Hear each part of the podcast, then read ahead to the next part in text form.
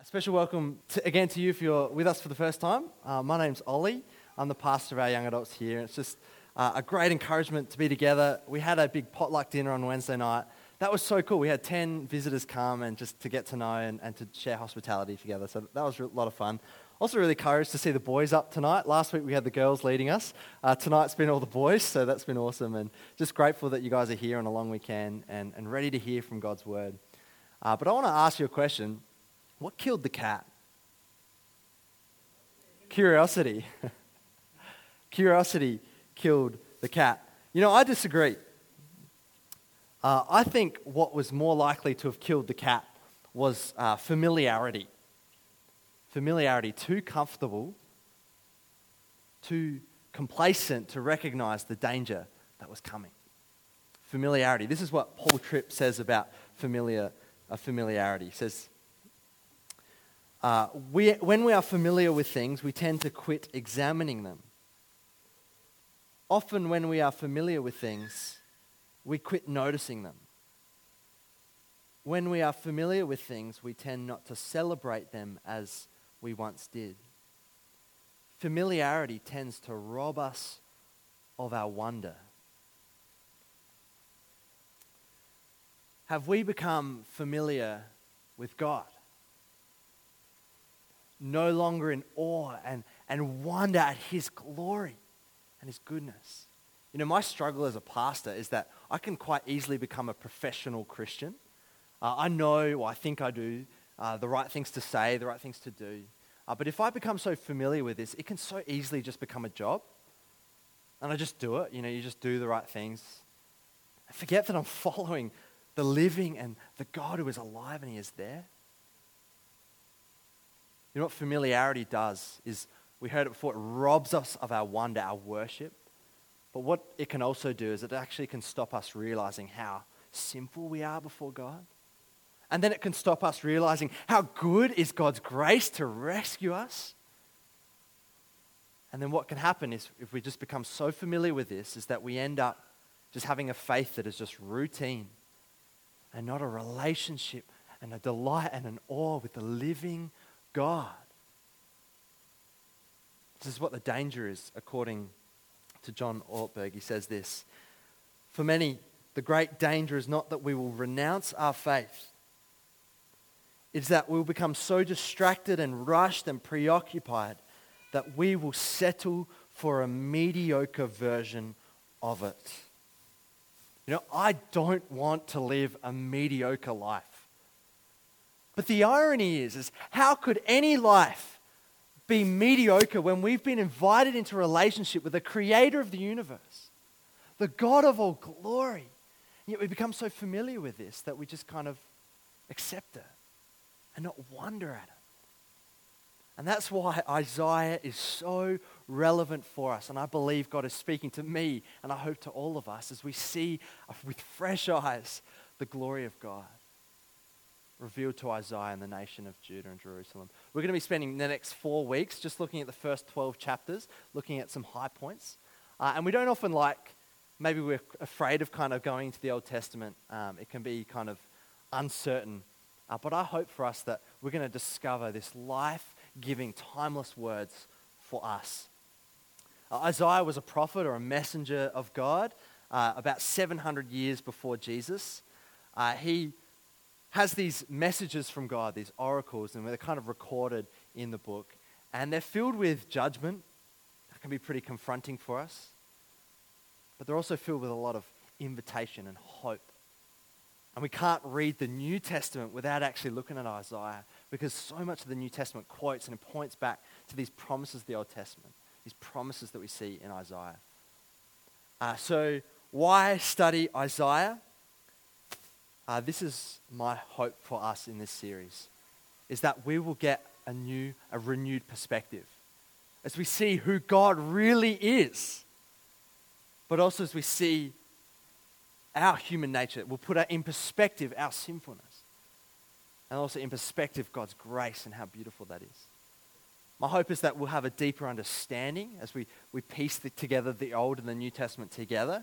So we're going to see these beautiful prophecies of Christ uh, and thirdly, my hope for us is that we will be encouraged uh, so much of Isaiah's promises of future justice and restoration and, and hope. As we look at the uncertainty of events around us, we can have this hope of a promise of a future. So that's my hope as we get into this. And so uh, we need the Lord to speak to us, and we need the Lord to give us clarity. Isaiah can be pretty confusing as we kind of uh, dive into these waters. So let's invite God to speak to us. Uh, let's pray. Lord God, we want to praise you, and we just, as we've been singing before, uh, that you loved the world so much that you would send your Son. Thank you, Lord Jesus.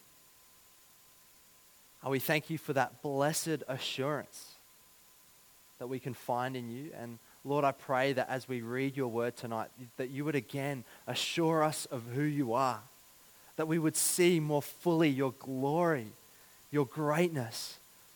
But Lord, as Isaiah uh, packs a bit of a punch and a sting uh, as he pronounces judgment, I pray, Lord, for conviction of your Holy Spirit that if there's areas of our lives that don't line up with your will for our lives and for our flourishing or for your glory, I pray, Lord, that you would bring uh, conviction and repentance, but that we would see all the more clearly your, your love and your mercy and your invitation towards us. We pray this in Jesus' name. Amen. Amen. So, chapter 1, verse 1, a bit of background, a bit of context I'm going to do, uh, and then we're going to look at some warnings and invitations. But chapter 1, verse 1 says this The vision concerning Judah, Jerusalem, uh, that Isaiah, son of Amos, saw during the reigns of Uzziah, Jotham, Ahaz, and Hezekiah, kings of Judah. Uh, what's going on here is a bit of like an Age of Empires vibe. Did anyone play that game? Yeah, thanks. Great game. But I've put up a map here to kind of explain uh, what's going on. Is there's a bunch of empires at the time. Uh, you might recognize Assyria, Babylon. Uh, down the bottom here is Egypt. And in the middle of all this kind of great empires, you see uh, Jerusalem. This is where the kind of all of Israel, the blue there became the northern kingdom because it split in two. And the, the southern part became Judah and Jerusalem. Uh, and so, what's happening at the time is that there's all this kind of back and forth by these empires, uh, and, and Israel is kind of smack in the middle of all that. And so, Isaiah is speaking during all this different empire action, and, and what we get is a, uh, some kings. You see, what happened with Israel is that out of Egypt they'd come, they'd been rescued from slavery. And God said, You would be my people. They would be a nation. They were in the promised land. This, that was the promised land we saw. But then the people were like, no, we don't want God to be our ruler. We want our own king, just like all the other nations. And so what God allows that. So you have these group of kings, good and bad, mostly failures. And you see during the time of this kings, this kingdom split in two. So you have Israel at the top, Judah at the bottom. Uh, that's important to know. And so what we then get is Isaiah speaking during this time of the kings. And he's speaking during the four out of the last five before they're all kicked out of the promised land and taken over by Babylon into slavery. It's called the exile. You might recognize those words. And so what you get, four kings, I'll go really quickly. Uzziah, his reign was about 50 years. You got a thumbs up. He had a good reign. Lots of good stuff happened, prosperity, good times. But cracks kind of, actually, why it happened was actually because Assyria and the empires were fighting each other. And so, kind of, Israel in the background was like, sweet, we're just going to have our own good time. Uh, but then you get Jotham. Jotham was kind of insignificant. He didn't really do anything. Uh, the next king was Ahaz. Ahaz was not a good king. What Ahaz did was thought, they, he saw uh, Assyria kind of getting stronger. He also, the cracks kind of started to form in his own country of Judah, as with prosperity often comes a lot of injustice and greed and imbalance. And what Ahaz does, he's wanting this more kind of greed and power status, is he looks at Assyria as really strong, and so he's like, I'm going to try and be an ally to them. And so what he does is he sends them this money to pay to their gods as tribute, as a con- kind of concession. So he's trying to buddy up to them. But by the end of his reign, Assyria is so dominant, they've literally wiped out Israel. And so at this point, Israel's just kind of gone. And Judah is the only lasting people of God. And, and Ahaz is just like, well, I'm just going to keep kind of trusting Assyria, I'm not sure. But he then dies, and Hezekiah comes along. And Hezekiah is good to start with. He tries to turn back to God. And if you read through Isaiah, you see him mentioned a whole lot. But what happens is Assyria comes down, this empire comes down. They've wiped out Israel. Uh, and they actually lay siege to Jerusalem. So if you know what a siege is, they're around these walls. The army comes. They can't get in, but they also, the, the people of God can't get out and they can't get provisions. So they're just starving themselves. And Hezekiah is good for a while, but then he actually turns bad. That's why I've got a face palm there. And he tries to buddy up to Egypt, and he fails in the end. Uh, so it's just a bit of context for you as we're reading this prophecy. Uh, I've taken a bit of time tonight so that over the next few weeks you've got this in mind too. But three things I pointed out there political turmoil, unrest, internal injustices, and their attempts to align themselves with the world around them and not to God.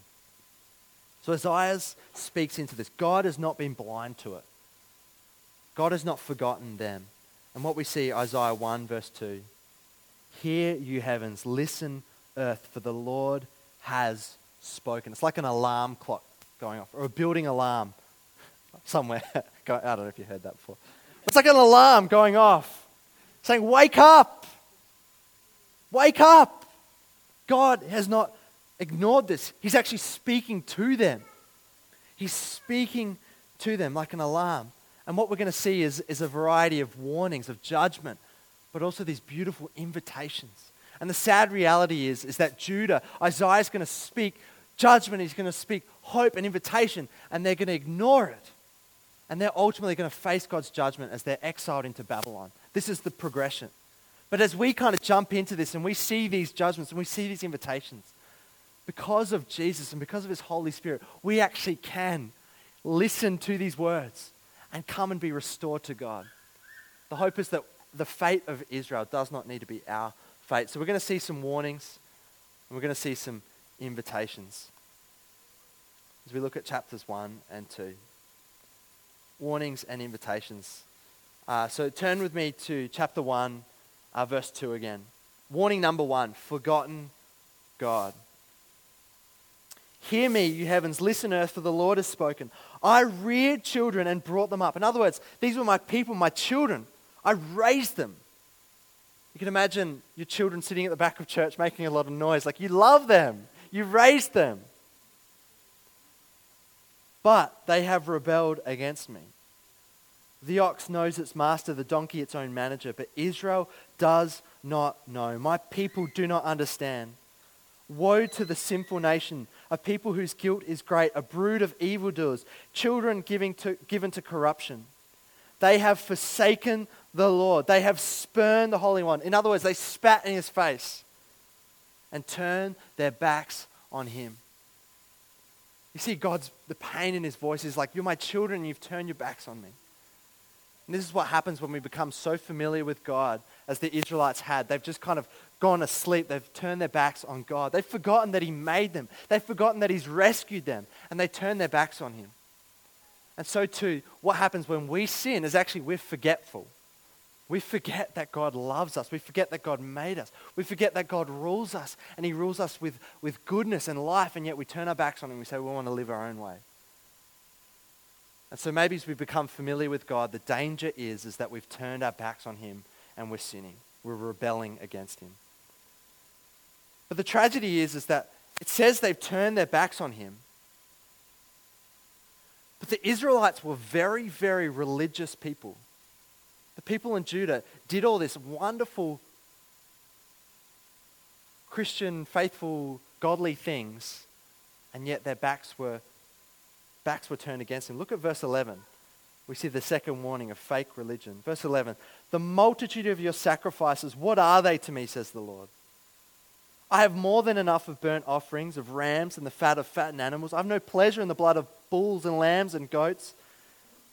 When you come to appear before me, who has asked this of you, this trampling of my courts? Stop bringing meaningless offerings.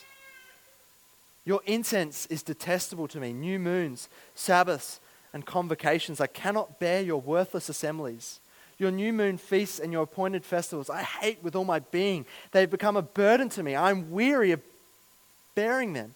When you spread out your hands in prayer, I hide my eyes from you. Even when you offer many prayers, I am not listening. Your hands are full of blood. This is tragic. The people of Israel, they're doing the sacrifices, they're doing all the good festivals, they're doing all these wonderful offerings and prayers, and yet God is saying it's meaningless. Their backs were towards Him. They had rebelled, and yet they were doing all the good stuff.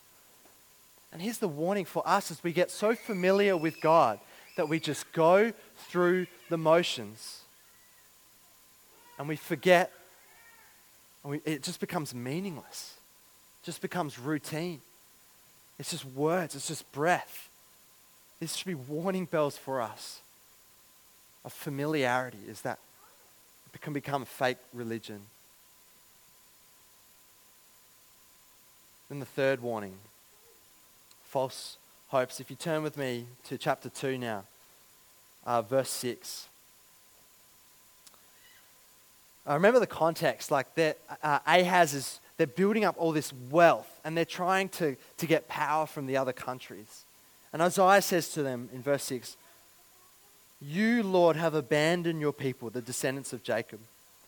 They are full of superstitions from the east. They practice divination like the Philistines and embrace pagan customs.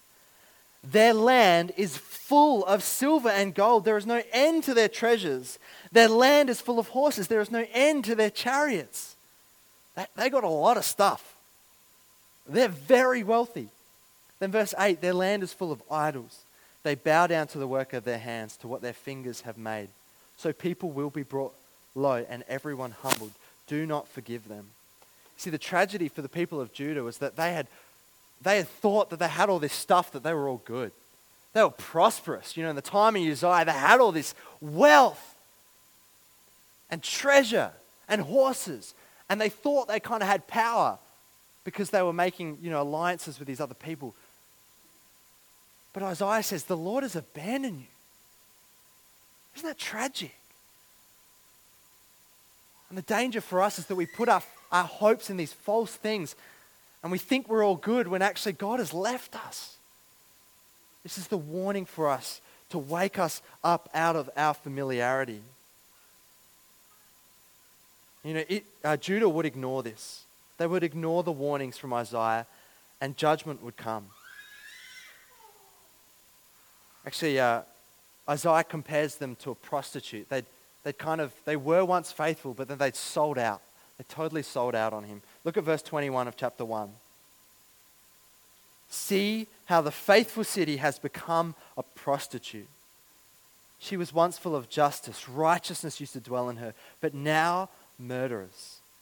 Your silver has become dross. Your choice wine is diluted with water. I mean, what an how, how bad is that when like diluted wine. Imagine like a Penfolds Grange, beautiful wine, and you just mix it all with water and then serve it to someone. Like that's a terrible, terrible indictment on them. Verse 24, therefore the Lord, the Lord Almighty, the mighty one of Israel declares, Ah, I will vent my wrath on my foes and avenge myself on my enemies. I will turn my hand against you. He's talking about Jerusalem.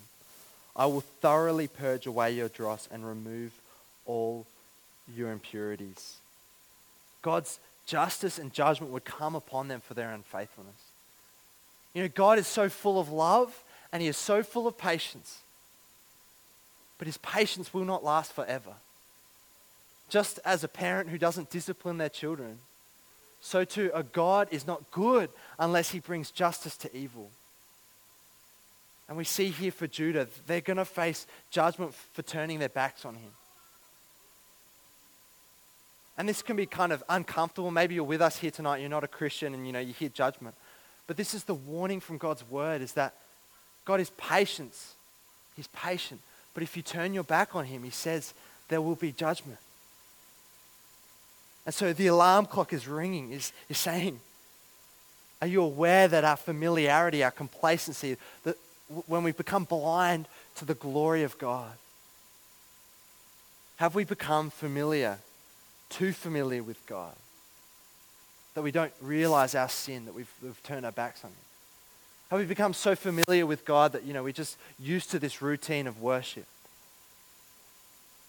But actually, I missed a little bit there of judgment on the people. If you go back to their fake religion, uh, in chapter 16, uh, sorry, chapter 1, verse 16, it says this Wash and make yourselves clean.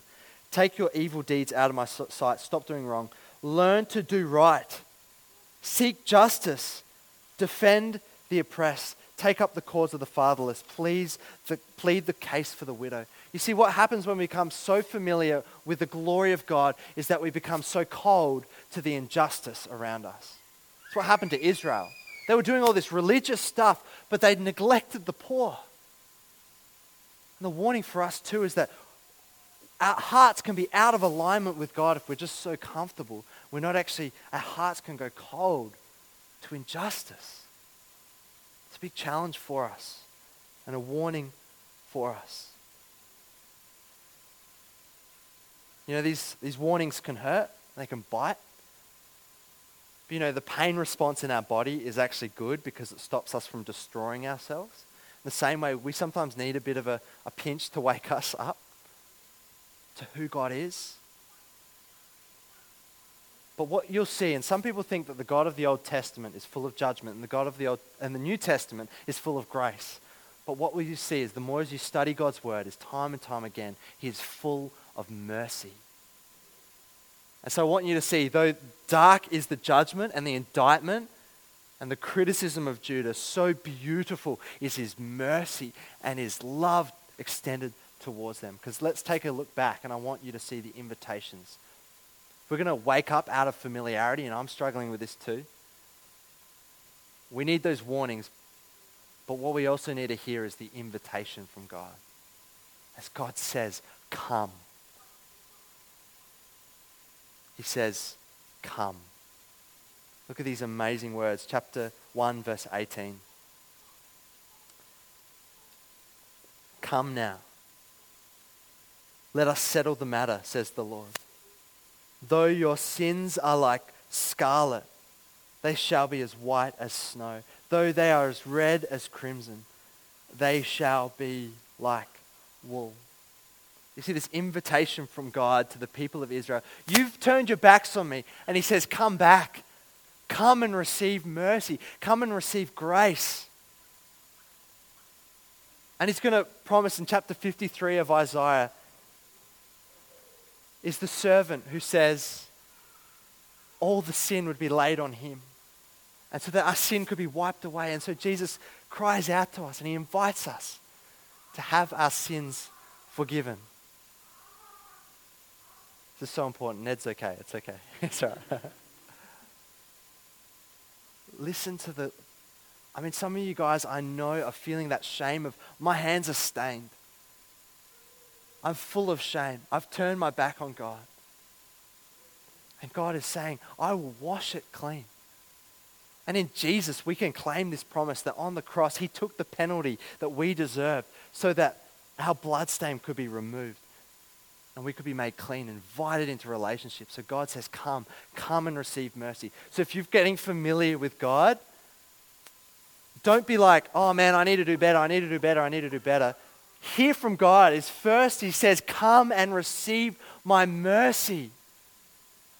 He doesn't cry out with judgment and they're, they're warnings to us, but then He says, Come, come and receive mercy. And the next invitation, he says, Come and walk in the light. I want to read to you from chapter 2.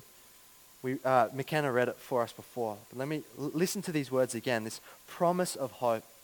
In the last days, the mountains of the Lord's temple will be established as the highest of the mountains. It will be exalted above the hills, and all the nations will stream to it. Many peoples will come and say, Come, let us go up to the mountain of the Lord, to the temple of the God of Jacob. He will teach us his ways so that we may walk in his paths. The law will go out from Zion, the word of the Lord from Jerusalem. He will judge between the nations and will settle disputes for many peoples. They will beat their swords into plowshares and their spears into pruning hooks. In other words, the weapons used for war would be turned into tools used for, for agriculture and cultivating. Come, descendants of Jacob, he says, let us walk in the light of the Lord. He says, Come. I love the reading. All right, come back with me. Come back with me. So, what I'm saying here is, when he says, Come and walk in the light of the Lord, he's saying, Come and walk in the reality of the future of peace and hope. This is our reality. This is our hope. Uh, do you know the feeling of uh, falling asleep or resisting sleep? Uh, maybe it's a boring sermon. Never get that here. Uh, maybe you're uh, driving on the road and you know you're trying to keep your eyes open. Maybe you're uh, in a movie. I know for my wife that's a struggle. She'll fall asleep. You're struggling to try and keep your eyes open. Sometimes our familiarity is like that. We're just kind of lulling into this sleep state. And sometimes we need a poke to wake us up. But also, sometimes what can help is we turn the light on and we see in full view.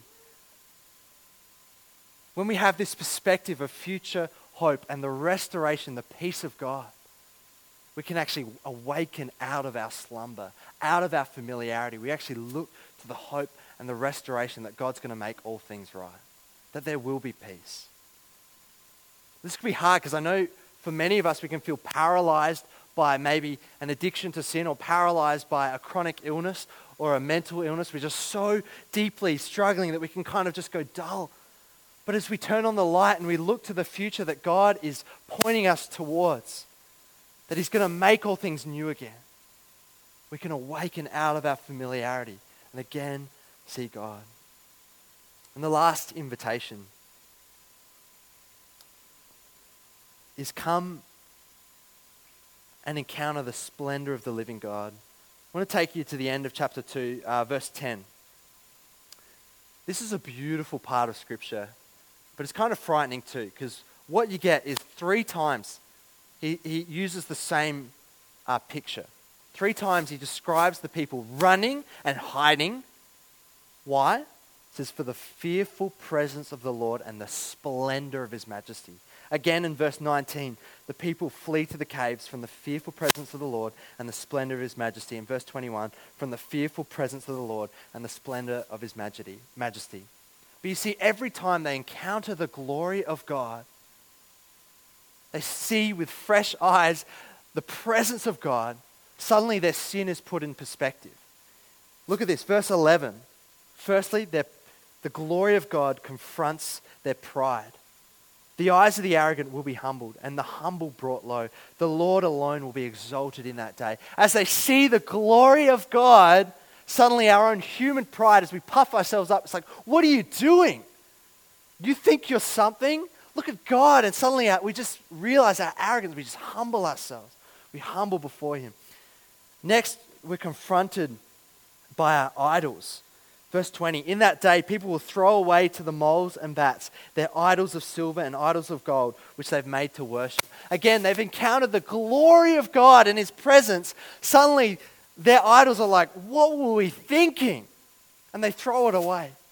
And so, too, for us, if we were to look at the glory of God, all those things that we're chasing after to give us meaning, chasing after that relationship or chasing after status or career or that perfect house, whatever we're making an idol of, as we look at the glory of God, it's like, why are we, why are we so consumed by that?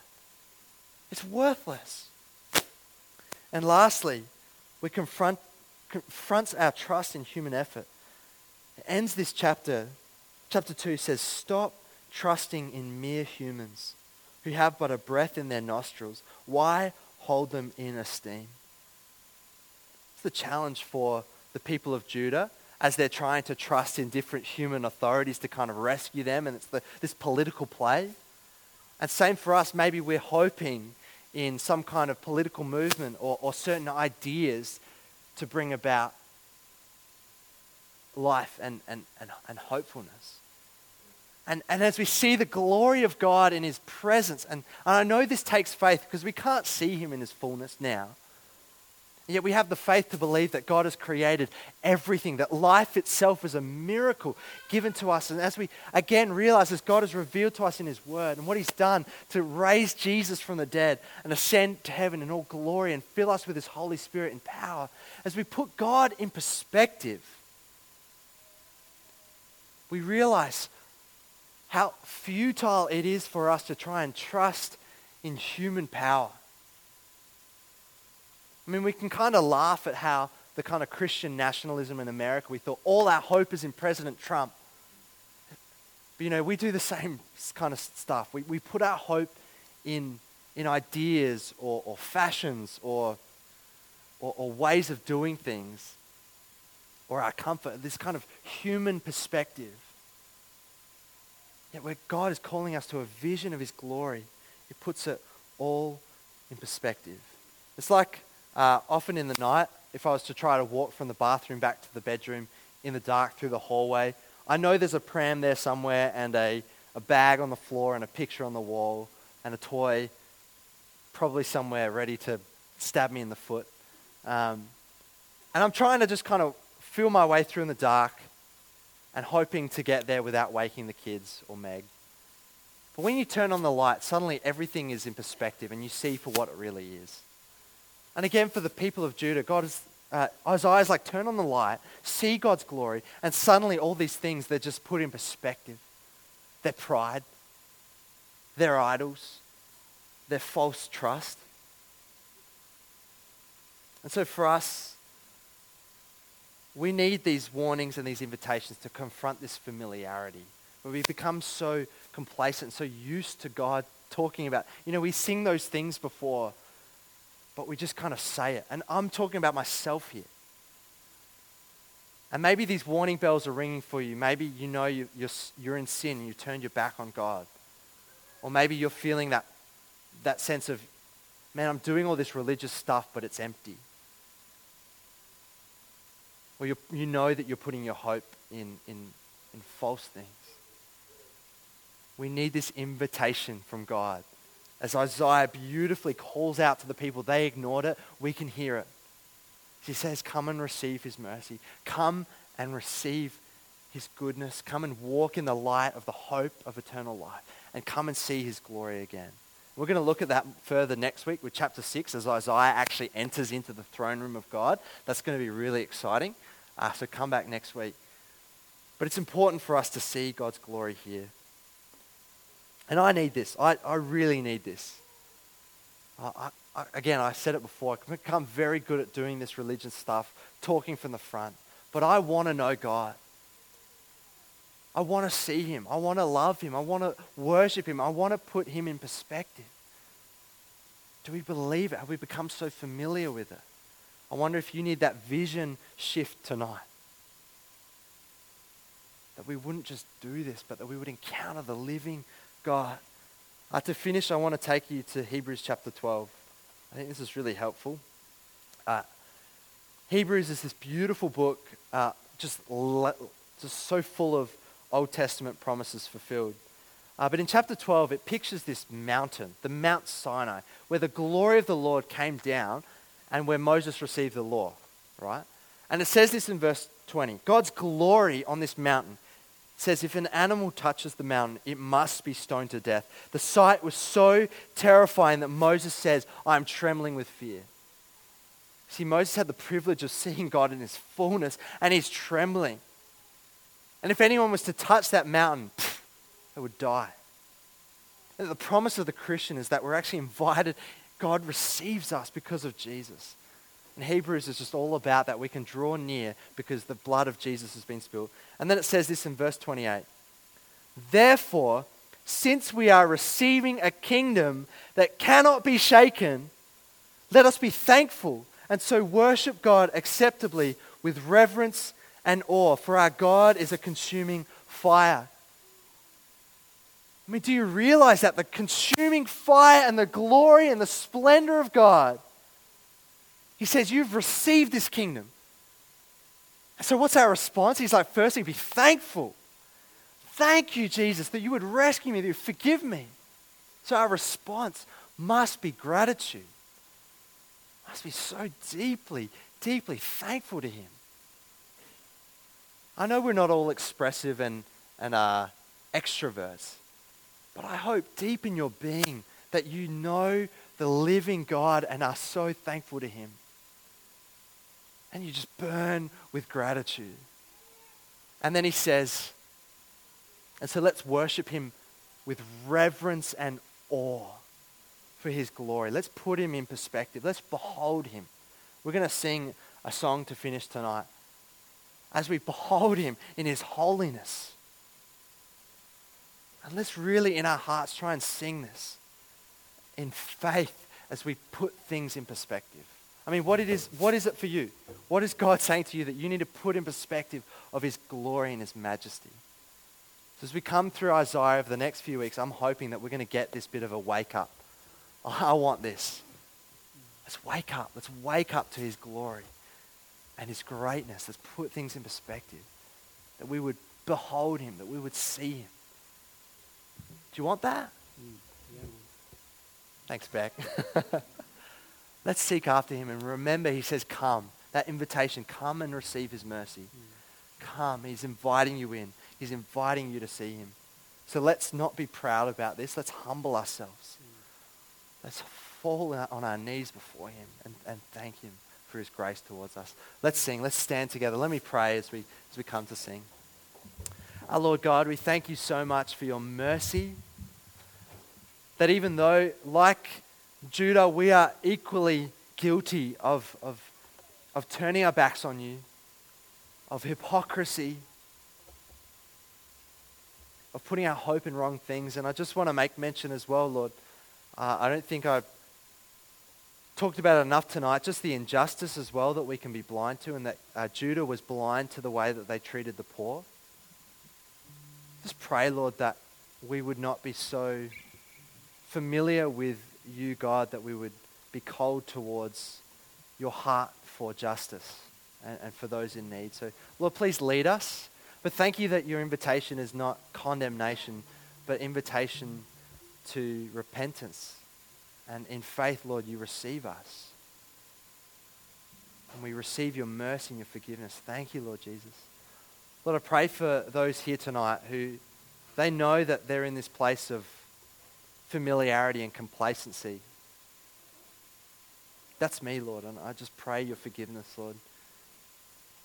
Lord, please humble me, humble us before you, that we would see more clearly who you are, see more clearly how beautiful is your forgiveness and your restoration for us.